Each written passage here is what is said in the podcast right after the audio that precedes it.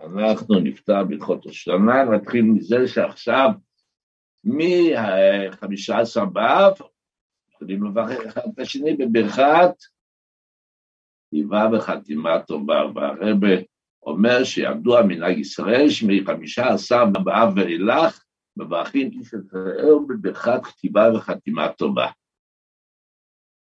יודעים, כולנו יודעים את זה, אבל שוכחים.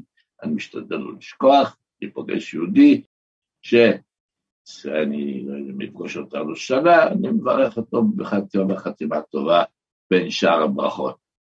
וידוע ראו את הוידאו הזה בחלוקת הדולרים, שרב זרמלי בסטולין, החסיד הגדול, הגאון הצדיק, החסיד הידוע, עובד הרבה עם המקלות שלו כפי שהוא היה נכה, קטוע רגל, ומספר לרב, הוא היה מתושבי העיר ברדיצ'וב, עירו של רב לוי יצחק אמר שהוא שמע בשם זקני ברדיצ'וב, בשם רב לוי יצחק וברדיצ'וב, שאומרים בסגנון, מיום חמישה עשר באב, אומרים, אגוטה כסיבה וחסים את טבע, חתימה כתיבה וחתימה טובה, טובה. ככה זה ביידיש, מכפילים מילים. משיב לו שהוא ידע על כך, וה... מונקאצ'ה, גרון הידוע ממונקאצ', המנחת אלעזר, אבל עכשיו הוא שומע שזה בברדיצ'ה וכבר זה משהו אדום יותר. מעניין שהרבה במכתב כותב למישהו שהוא לא יהודי, הרב אומר למזכירות, הורה להם לכתוב כתיבה וחתימה טובה ולהסביר לו, שככה הלשון שמה אני מצטט, כיוון שבני ישראל מאמינים שזו יום המשפט לכל באי עולם. כך אומרים גם בתפילה, בכל באי עולם יעברו לפניו כבני, יעברו לפניו כבני מרון, כל באי עולם. ובכן, לאחרונה התפרסם משהו ממש, זה ראיתי ממש ממש בימים האחרונים, ביום שישי הזה לקראת שבת, פוגש את אדם ברחוב, שלא ראיתי אותו שנים, ומגיש לי נייר ששם הוא העתיק מילה במילה את שם אחד מאדמו"רי קומרנה, אחת החסידיות הגדולות הידועות שהיו בתלמידי תלמידי הבעל שם טוב, שהוא כותב בשם הצ'רנובלר, שהוא אומר בשם הבעל שם טוב, שהוא שמע מאחי השילוני, שהמורו ורבו של הבעל שם טוב, אחי השילוני, אז אני מצטט שכל פעם שמברכים זה את זה, מט"ו באב עד ראש השנה, בברכה הזו, כן, כתיבה וחתימה טובה, כמספר הזה יהיו לו מליצים טובים בשמיים, אשר ילמדו עליו זכות כשיגיעו ימי ראש השנה.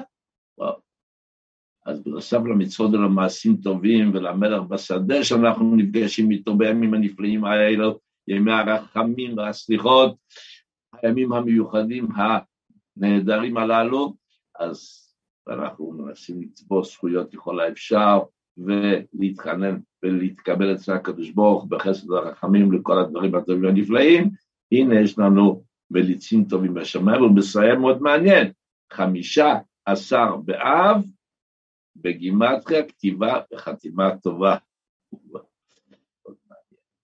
ובכן, יש את התוספת הזאת הידועה, הקפיטל פרק התהילים לדוד השם אורי ואישי, שאומרים אחרי תפילת שחרית ומנחה, ומנהגנו, מנהג חב"ד, על פי סידור אדמו"ר הזקן, והאמת היא שככה היה מודפס בכל הסידורים שאנחנו ידענו עד לשנים האחרונות, שהדבר הזה מודפס בכל הסידורים אחרי היום-יום, מסיים היום-יום, שלישי בשבת, ואחרי לא יודע בשם אורי, ורק אחר כך אין כאלוקינו ועלינו. אבל בשנים האחרונות מדפיסים סידורים שהעבירו את זה, הוא נדד לאחרי עלינו לשבח, כי ככה נוהגים בקהילות העולם, ומעניין מדוע ולמה, אבל זהו זה. עכשיו כל אחד יגיד מתי שהוא, במניין שהוא נמצא בו, ככה הרב אומר, אה, יש איגרת קודש של הרבה, שהרב אומר, במידה, ואדם מתפייק, קודש חלק י"ט, עמוד ת"ל, מי שאוהב לראות דברים במקורם, המתפלל במניין שבו אומרים עלינו תחילה, כי במנחה אנחנו גם קוראים אחרי שמונה עשרה לדוד השם, אומרים רק אחר כך עלינו. המתפלל במניין שבו אומרים עלינו תחילה, יאמר עלינו עם הציבור, ולהגיד השם מורי לך, אחרי זה, אל תהיה לי פה עם החב"צקי שתיקה שלך, עכשיו תתפלל במניין, שאומרים, אחרי שמונה עשרה אומרים, אחרי תחנון, או מה שאומרים במינך, אומרים, עלינו, תגיד עלינו. אה, אני צריך להגיד קודם לדעת השם מורי, אני חב"דניק. כן, הרב יהודה, חב"דניק אומר שאם אתה מתפלל במניין כזה, תגיד עלינו עם הציבור, ורק אחר כך לדוד השם מורי. אמ, לקצר בעניין הזה, כיוון שכפי שהבנו כבר בפתיחה שלי, בפתיחת השיעור אנחנו ממש ממש מצומצמים בזמן, אז ננסה קצת לחשוב על דברים שהם נראים קצת יותר חשובים לידיעתנו. אמ, יש אה, סליחות, סליחות מנהגנו, מנהג אשכנזים, וכידוע שאצל הספרדים מנהגים כבר אומרים סליחות כבר מראש חודש אלול, אבל מנהגנו שסליחות הראשון במוצאי שבת, אומרים אותו אחרי חצות הלילה. כי בשאר הימים המנהג המקורי בחב"ד הוא להגיד אותם דווקא באשמעות הבוקר.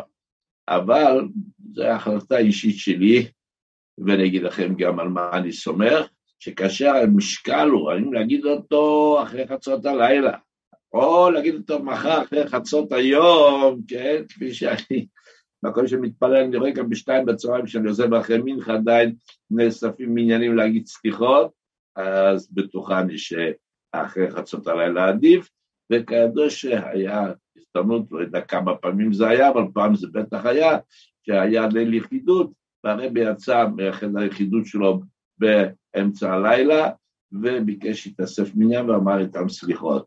אז זה לא מושלם להגיד סליחות בלילה. כאשר מדברים מתי הזמן, הזמן על פי מנהגי חב"ד, הסליחות הראשון הוא אחרי חצות הלילה, שאר מהסליחות זה בהשמעות לבוקר, אוקיי? עכשיו הרב מוסיף, הוא ממליץ הרי בשעה בסיכס תשל"ד, הרי ממש כדאי ללמוד לפני סליחות איזשהו מאמר חסידות, והרב המליץ דווקא למים שנתפס בספרי הסליחות של חב"ד, שמתחיל לך הוויה הצדקה, כידוע. עוד אמר הרב לתת צדקה, והרב מוסיף למרות שלא נותן צדקה בלילה, אני מצטט מלשונו כפי שמופיע שם, הרי לאחרי חצות בוודאי אפשר ליתן, אפשר לתת צדקה. מדוע? כמו שאחרי חצות זה כבר עניין אחר, על דרך שמצינו בנוגע ללימוד המקרא, כן? ידוע שמקרא, כמו חומש, תהילים, אז לא לומדים אחרי בלילה, בגלל לימוד, לימוד המקרא, ללמוד חומש, אז לא לומדים בלילה, אבל אחרי חצות כן. זה הרבה אומר, אחרי חצות זה כבר עניין אחר, על דרך שמצינו בנוגע ללימוד המקרא. ועל דרך זה בנוגע לצדקה שאפשר ליתן אחרי חצות. הנה הרווחנו הוראה מאוד מיוחדת בערבית, שאפשר לתת צדקה אחרי חצות בלבד. הצדקה, ללמוד קצת חסידס ולגשת לסליחות בשמחה וטוב לבב, כיוון מתוך ידיעה ברורה שלך השם הצדקה, אבל הקדוש ברוך הוא כאל רחום וחנון ומרבה לסלוח. שבת לפני ראש השנה, לא השבת הקרובה, השבת הבאה, נוהגים בכל מנהגי שבת מברכים. אומרים את כל התהילים בבוקר, התוועדות, כפי שכתוב, זה יום התוועדות. כן, כאן המקום להעיר, הערתי כבר פעם, אבל אני חושב שחשוב להזכיר את זה שוב, שעל אמירת תהילים באמת כל חב"דניק אה, לא, לא יפספס ולהגיד תהילים בשבת מברכים, אבל התוועדות לפעמים הוא שוכח וקשה לו להגיע, צריך לדעת שבהיום יום שחיבר הרבי שלנו, שהוא כותב שאלה מנהגים שצריכים לדעת לכל זמן וזמן, בכל שבת מברכים יש כותרת מלמעלה, יום התוועדות. לא יום אמירת תהילים ולא יום שכל מיני דברים טובים, וזה גם כמובן, הדברים האלה קיימים, אבל מה מציין, מה המאפיין את היום הזה, זה יום התוועדות. צריך להשתדל להשתתף בהתוועדות. להתוועדות, פירושו התוועדות, כפי שכתוב גם כן ביום יום, שמתוועדים ומורגים זה, את זה בעבודת השם, מתוך אהבה אמיתית של אהבת ישראל. ובכן, אבל אה, למרות שאנחנו נוהגים במנהגי שבת מברכים, אבל אב הרחמים, שכידוע שבשבת מברכים החודש לא אומרים, אבל בשבת הזאת אומר הרבי ככה לשון, מנהג חב"ד שבשבת לפני ראש השנה אומרים אב הרחמים. ערב ראש השנה התרת נדרים, אנחנו נקצר בזה כי כל אחד פחות או יותר מצוי, המנהג שלנו להשתדל לעשות את זה במניין, שאין אפשרות, שלוחים במקומות שונים וכיוצא בזה, די בשלושה סכרים, אבל לכתחילה להשתדל שמניין, כי יש בזה עניינים מנהלים בעניינים שבשורש העניינים, שחשוב שיהיה דווקא מניין, וחשוב להבין את מה אומרים. כלומר, אם נדרש לצרף מי שהם לא מדברים לשון הקודש, צריך להראות להם בסידוש עם תרגום לשפה שמובנת להם, שהם יבינו כשהם אומרים מה אומרים. דבר חשוב שאני שמתי לב כמעט בכל השנים הטובות שהיו ושיהיו לטובה ולברכה, שאנשים לא כל כך שמים לב לזה. בנוסח התרת הדברים כתוב, יש מילה בחולהון, כמו בכולם. אז הציבור אומר, בחולהון אני מתחרט, ככה זה, בחולהון אני מתחרט. והאמת היא שזה לא נכון, המילה בחולון נמשכת לפניו. הוא אומר, לכן אני שואל ממעלתכם, התרה, אז הציבור אומר, לכן אני שואל מכם, התרה, בחולון אני מתחרט? לא. לכן צריך להיות ככה, אני שואל ממעלתכם, התרה בחולון. אני שואל מכם להתיר לי את כל הנדרים. ואחר כך להמשיך, אני מתחרט וכו'. אז יש מסירת מודעה, שאדם מוסר מודעה בסל התרת הדברים, שאומר שאני מוסר מודעה בפניכם, שכל הדברים שאני אדור במשך השנה הקרובה וכל הזאת, מעכשיו אני מבטל אותם. אז בשביל מה יש התרת נדרים במשך השנה, אם מישהו עשה נדר חס ושלום, לדעת אסור לעשות נדרים, זה דבר נורא, נורא, נורא, נורא חמור. הדגשתי את המילה נורא כמה פעמים, כי אני לא רוצה להזכיר, אבל הלכות נדרים בשולחן ערוך בטור, כן, טור, בתוסף בטור, שהוא עניינו זה לא לספר מה כתוב באגדות חז"ל על כל דבר, עניינו להגיד הלכה מה מותר, מה אסור, מה הדין פה ומה הדין שם. הוא פותח בסימן שהוא מביא את, את הציטוטים המבהילים והמפקידים בגמרא על עניין הנדרים. אבל אם מישהו בכל זאת עשה נדר ממש, לא להסתפק בזה שהוא בערב שנה אמר הריני מוסר מודעה בפניכם, אלא לעשות התרת נדרים כדין בפני שלושה אנשים וכולי, או לשאול רב איך עושים את זה בדיוק, אבל זה כן מועיל, אומר הגרון של זמן אוירבך, כי ידוע שאדם נוהג מנהג טוב שלושה פעמים ושכח להגיד בלי נדר, אז זה כאילו הופך אותו לנדר, אז מסוגי נדרים כאלה שלא ממש נדר במפורש, אבל זה נחשב כנדר, אז זה מועיל התנאי שהוא גילה את דעתו, ש... הוא מגלה את דעתו שאם הוא לא יזכור את זה ויעשה בכל זאת הנהגה כזאת בלי להתנות, בלי נדר, זה יהיה בטל. אוקיי, נמשיך ככה, מה בגלל לנשים? לא, נשים לא נהגות לעשות התרת נדרים, וכך כותב גם כמת הגאון שלנו זמן אוירבוך, והוא כותב שם, אם רוצה תעשה על ידי בעלה. איך עושים על ידי בעלה? שהבעל עושה שליח עבורה, כן? אז יכול לעשות טענת נדרים בשליחותה. אבל למעשה לא הייתי שגם כשינהגו כך, אנשים סומכות על זה שבכל נדרי, כשנדבר בעזרת השם בשיעור הבא הליכות עם הכיפורים, כל נדרי, מה שאומרים שם, הפירוש של זה, שאנחנו את כל הנדרים שאנחנו נעשה בשנה הקרובה, אנחנו עכשיו מבטלים, שיהיו מבטלים, מבוטלים, לא שירים ולא קיימים וכולי וכולי, כנוסח כל נדרי הידוע. ובכן, פרוסבול, קיבלתי כמה שאלות בטלפון על פרוסבו ונזכרתי שיש דבר כזה.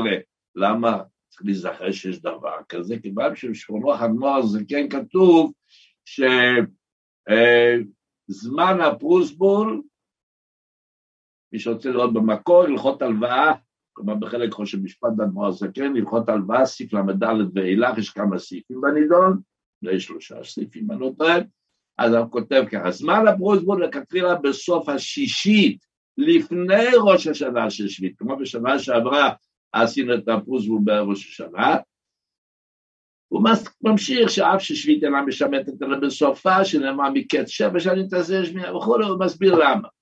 הוא ממשיך אבל, ואם לא עשה פרוס בסוף שישית, יעשה בסוף שביעית עד ראש השנה של מוצאי שביעית. כלומר, שנה, מי ששנה שעברה שכח לעשות פרוסבול, אז יעשה את זה עכשיו, והפרוסבול זה דבר פשוט מאוד, כפי שגם את זה אני אצטט לכם את לשונו של אדמו"ר הזקן, פרוסבול היינו שימסור את חובו לבית דין, לא, אף פי שאינו מוסר להם את השטר, אלא שאמר לפניהם, אמירה, כן?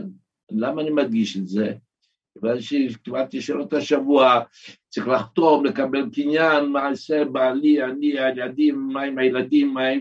יש לנו ילדים שיש להם כל מיני דברים, שכולם עשו שליחים את האבא, והוא יעשה בשבילם את הפרוסבול. מה זה פרוסבול? אז אמרתי, לא צריך לחתום, בואי, מה זאת אומרת?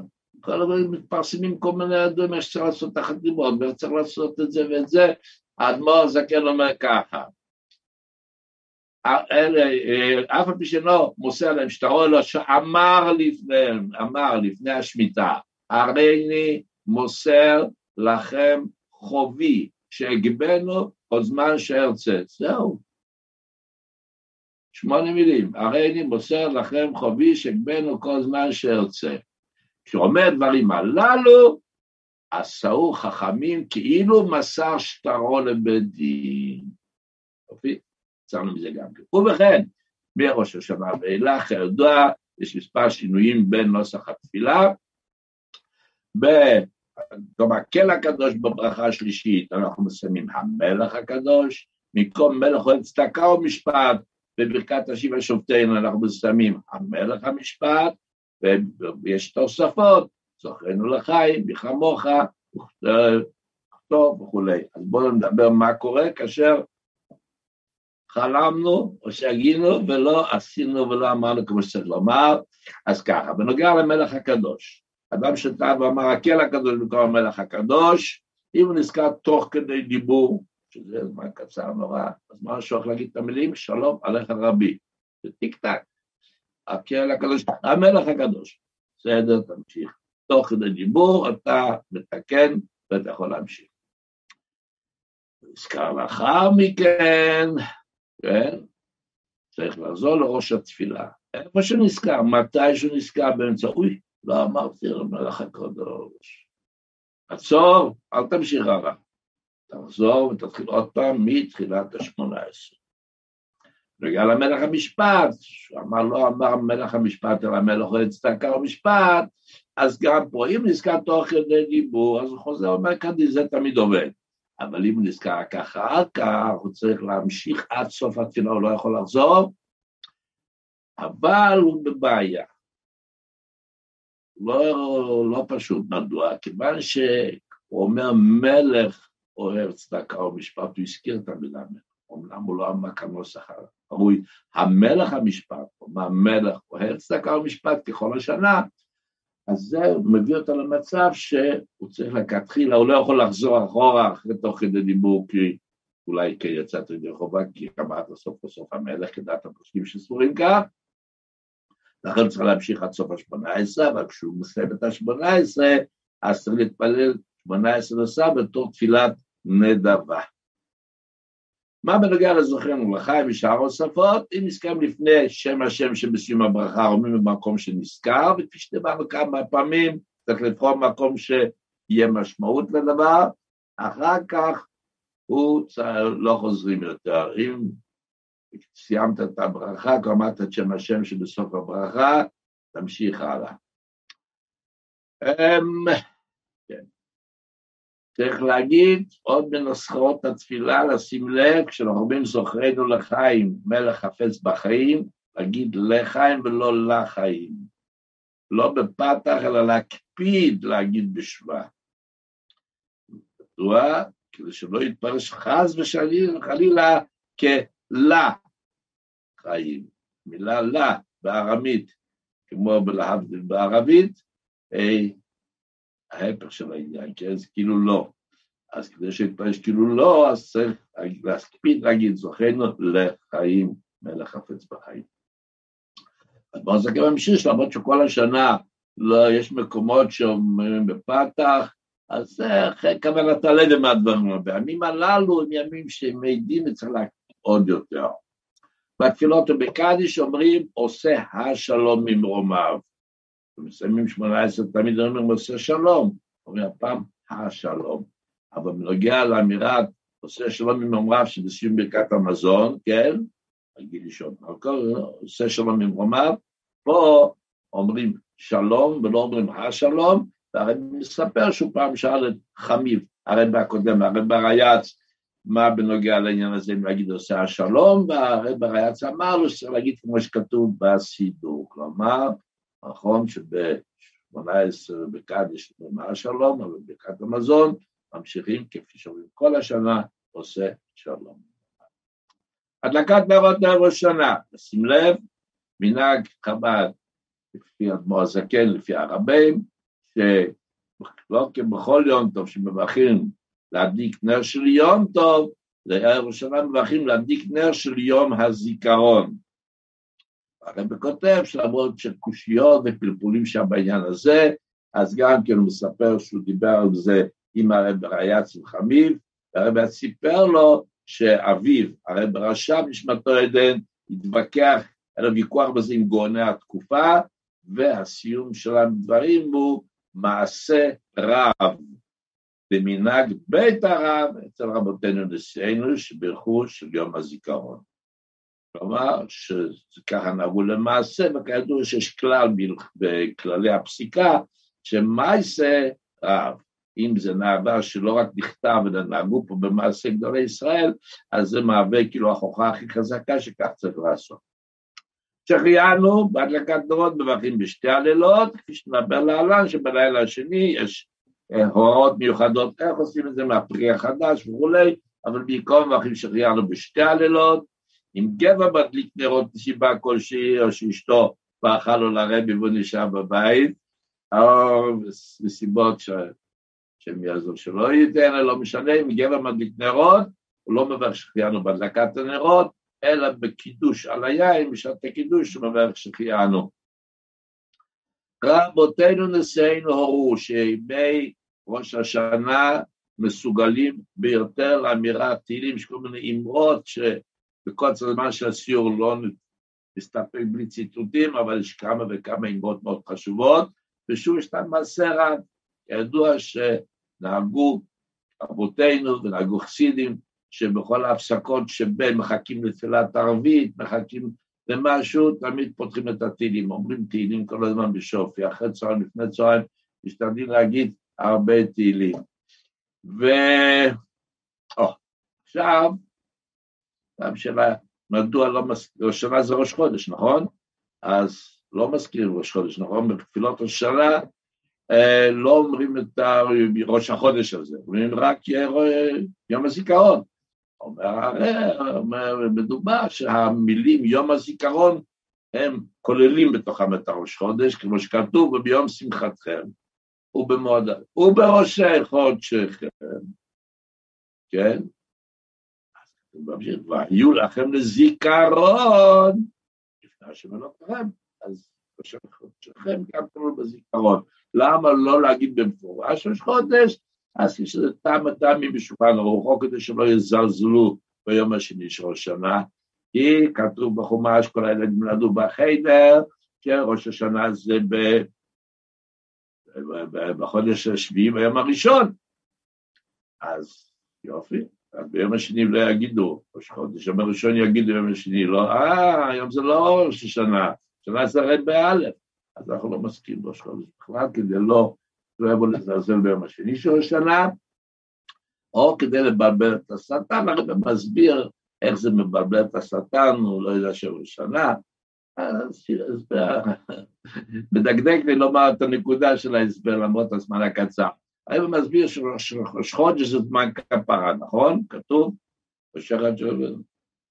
זמן, זמן כפרה לכל תולדותם, אומר את זה בכל ראש חודש בתפילה, נכון? ראשי חודשים למך נתת, זמן כפרה לכל תולדותיו. כשמסכים ראש חודש, אה, זה זמן כפרה.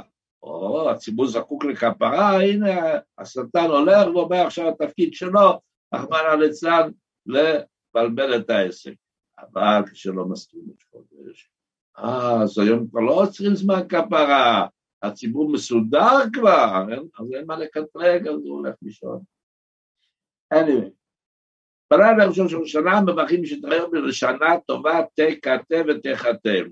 בסידור של האדמו"ר הזקן, אין, במחסור אין נוסח מיוחד לאישה ואין נוסח מיוחד לרבים תכתבו ותכתמו, או לנשים תכתבי ותכתמי, אבל אנחנו שמענו, זכינו לשמוע מהרבה, כי ידוע שבחודש אלול לפני ראש שנה, או הרב היה נוהג לעשות כאילו שיחה מיוחדת לנשי ובני ישראל, כלומר 770 היו מסמכים את כל הגברים, 770 היה כל המקומות, ישבו רק נשים, והרבי היה נכנס עם המזכירים, חדקוב, גונר, בעצם הזה, קליין, עומדים מאחורי הרבי, הרבי יושב על מקומו איפה שיושב בהתוועדויות למעלה על הבימה, ומדבר על נשי ובנות ישראל.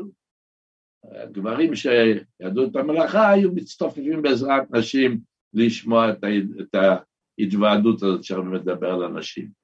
הייתה שיחה, לא, לא הייתה לחיים, לא היה ניגונים כמובן, אבל הרבי דיבר במשך שעה, שעה ארוכה על ענייני היום, השנה שמתקרב. על כל פנים, אז זכינו לשמוע באחד הכנסים האלה, אני זוכר ששמעתי בפירוש, שהרב אמר בלשון, פעם אמר תחתי וי ותחתי מי, לפעמים לרבים שמעתי בפירוש הרב אמר בהתוועדות תחתי וו ותחתי וו, כן? זה לא היה בליל ראש השנה, אני מדגיש, אולי בליל השנה הזה, לא יודע, אבל רואים שזה לא בדווקא. אפשר להגיד יפה, אם האישה תרגיש יותר טוב, שתגידו לה תחתי וי ותחתי מי, יש לכם על מי לסמוך, הרבי מלובביץ' גם אמר ככה פעם, ויותר מפעם אולי, ובנוגע לרבים, אפשר להגיד תחתהו תחתמו, וזה בסדר גמור. ביום השני של השנה, ספק אם להגיד שהחיינו, זה בסוף כל סוף השנה, זה ביום הראשון, למה עושים יומיים בשנה, זה לא הזמן פה בשיעור, זה ארוך, ומי שרוצה ללמוד את זה יכול להסתכל באדמו"ר הזקן בהלכות השנה ולראות. על כל פנים, כיוון שספק שהחיינו, אז ככה, אם אין לנו אפשרות להשיג עוד משהו שמברכים עליו שהחיינו, ולברך על הדבר ההוא ולהוציא, לברך על שניהם, כלומר לברך על היום של ראש השנה ולהוציא גם את הדבר ההוא, כפי שהתברר להלן, אז אומרים שהחיינו בכל מקרה, אבל משתדלים שיהיה משהו ש... יביא לנו את השחיינו בלי בעיות. אז לכן, לכן נוהגים ככה, שבנוגע להדלקת נרות, שהאישה מדליקה נרות, לעשות את זה באופן המובחר, להכין פרי חדש שיהיה מונח על השולחן במקום שהיא מדליקה את הנרות, וכשמברכת שהחיינו היא תביט על הפרי הזה ותכוון בנוסף על הכוונה לקדושת היום, מעיקר הכוונה לזה קדושת היום שהיום ראש השנה צריך להשקיענו, גם תכוון לפתור את הפרי בברכה הזאת, ואחרי שתאכל את הפרי, אחרי קידוש כמובן, אז היא תאכל אותו בלי לברך עוד הפעם שקיעה. וכמו כן המקדש, כשהבעל מגיע או מי שעושה קידוש, מניח על השולחן את הפרי, ובקידוש הוא נותן את עיניו פרי שמגיע לשחיינו, ואיך שהחיינו מתכוון בעיקר על קדושת היום, וגם על הפרי החדש שהוא אמור לאכול, כן? אבל כפי שאמרנו, גם אם אין פרי חדש מברכים שהחיינו. אפשר גם על בגד חדש, אם יש בגד חדש שעוד לא חידשנו ורוצים לחדש אותו עכשיו, זאת הזדמנות, אפשר ללבוש אותו, ולברך את השחיינו לכוון גם על הבגד, וכמובן ללכת איתו קצת, לא רק ללבוש ולשים אותו חזרה בארון, לפגוש אותו ולהישאר איתו לפחות במשך הסעודה. ובכן, עכשיו ככה, בגלל זה שאמרנו שכשהאישה מברכת שהחיינו על הדלקת הנרות, היא מוציאה את חובה את הפרי, לכן הדלקת הנרות שתהיה כמה שיותר סמוך לקידוש, כלומר לא להדליק מהר מיד שנהיה לילה, אסור להדליק ביום, עוד ביום כמו בערב שבת, כן? כי זה יום טוב, אסור לעשות פעולה ביום טוב ראשון לצורך יום טוב שני. אם מדליקים נרות ביום טוב ראשון של שנה, אם בעוד יום לפני השקיעה, אז אנחנו כאילו מכינים את זה ליום השני של השנה, וזה אסור. מדליקים בלילה, בליל השנה, אבל לא להדליק מיד שנהיה לילה, לחכות כמה שיותר קרוב לקידוש, הבעל מגיע הביתה, שהכל יהיה מוכן, מגיע הביתה, לפני שהוא לעשות קידוש, אז להדליק את הנרות, כדי שיהיה כמה שפחות הפסק בין השחיינו לאכילת הפרי. עכשיו כך, נחזור עכשיו לאכילות, כן? בלילה הראשון אוכלים תפוח בדבש, אז אנחנו אוכלים אותו בלילה הראשון אחרי נטילת ידיים בסעודה, עשינו קידוש, אחרי קידוש, קודם נוטלים ידיים, אוכלים את המוציא, טובלים אותו שלוש פעמים בדבש, ואוכלים וזה כמו שצריך כזית, ואחר כך רק אוכלים את התפוח בדבש, ואומרים את היהי רצון, הכל כמו שכתוב במחזורים ובסידורים, ו... אבל באכילת הפרי החדש בלילה השני, זה אנחנו אוכלים מיד אחרי קידוש לפני נטילת ידיים בסעודה. כיוון שאנחנו משתדלים להסמיך ככל האפשר את השחיינו לאכילת הפרי, כמו שאמרנו מקודם. אז אנחנו אמרנו עכשיו שריינו בקידוש, האישה בהדלקת נרות, התכוונו גם על הפרי. עכשיו נלך לעשות את טירת הידיים, וחלמוצים וזה, עד שנגיע לאכילת הפרי, הפסק. משתדלים כמה שפחות הפסק, לכן סיימנו את הקידוש, כבר לקראת קידוש יהיה מוכן על השולחן כמובן, התכוונו על הפרי, עכשיו אנחנו סיימנו קידוש, שתינו מהיין, מתיישבים ואוכלים את הפרי החדש. ורק אחר כך נטילת הנשק, בלילה הראשון אין סיבה. אז מיד אחרי קידוש צריך להסמיך את הקידוש לסעודה, כתוב בשולחן ערוך, שאפילו להפסיק בשתיקה, לא, לא, לא להפסיק, להשתדל כמה שיותר להסמיך את הקידוש של הנטילת ידיים.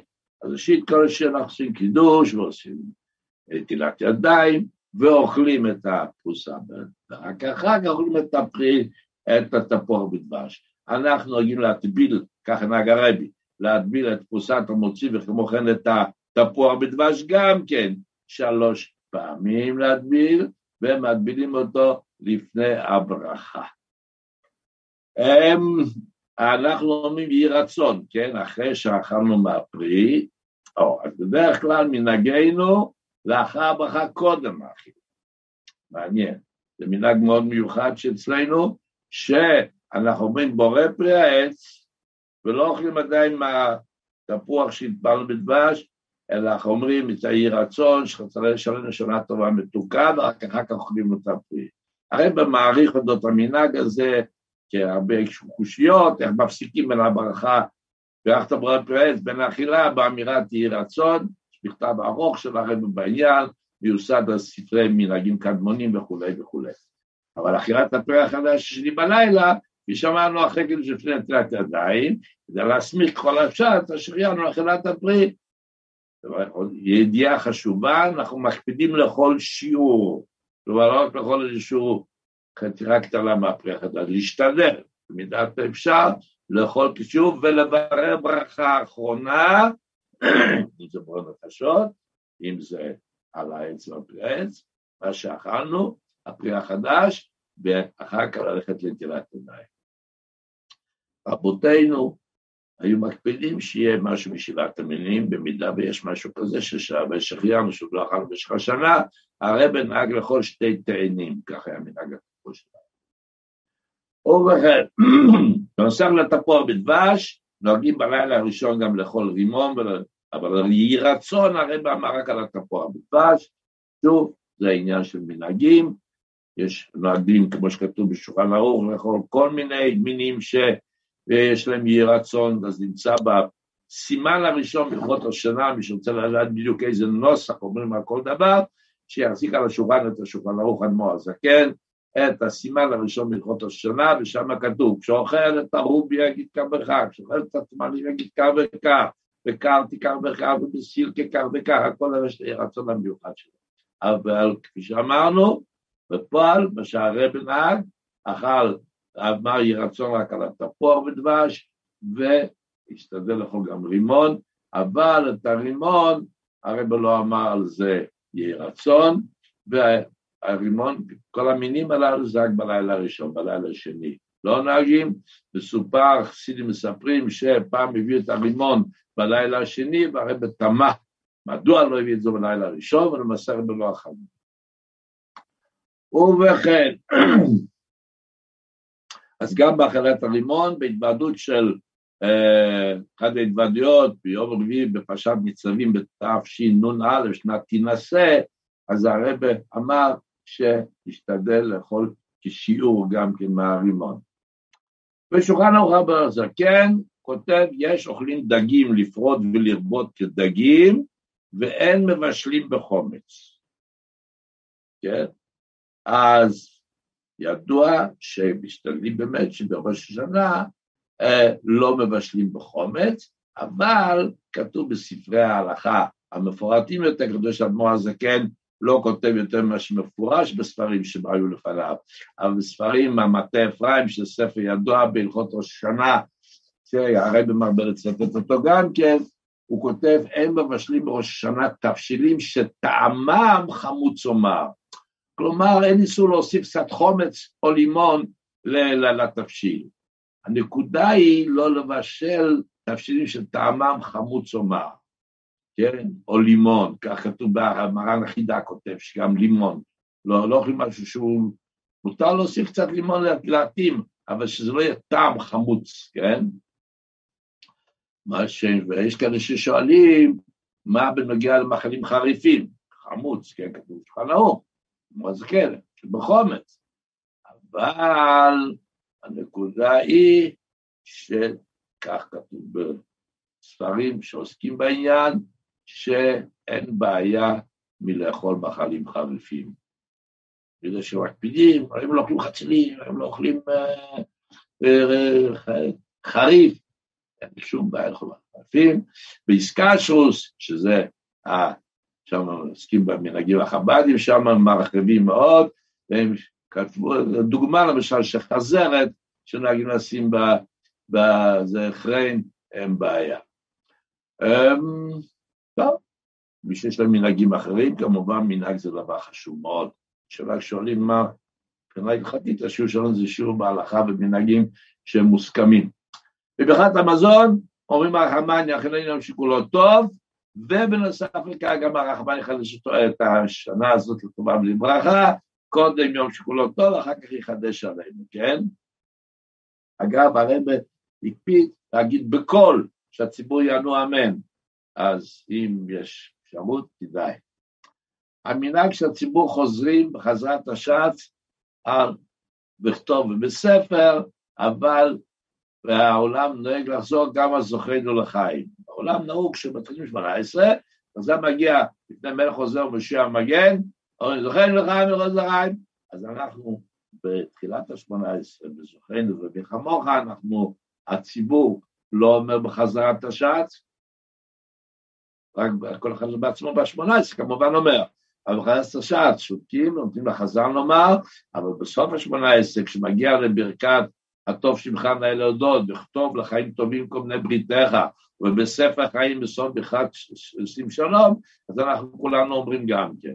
הרב מסביר מדוע הטעם למנהג הזה, ושוב לקוצר הזמן אני נאלץ לדלג וחבל, אבל זה מה יש.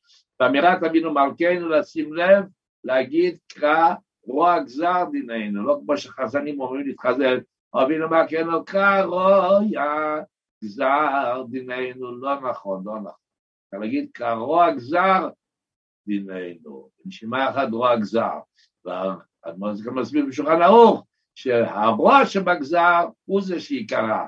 מה שנשאר בגזרה אל הרחמים, כי שידוע שגם בגזירות יש את המעלה של גבורות ממותקות וכולי וכולי, אז רוצים שהדברים הטובים יישארו. אני צריך לעמוד כשאומרים את הפיוטים שכתוב במחזור, פותחים אהרון בכל מאמין, כל מיני פיוטים שכתוב פותחים אהרון. האם חייבים לקום כשאומרים את זה?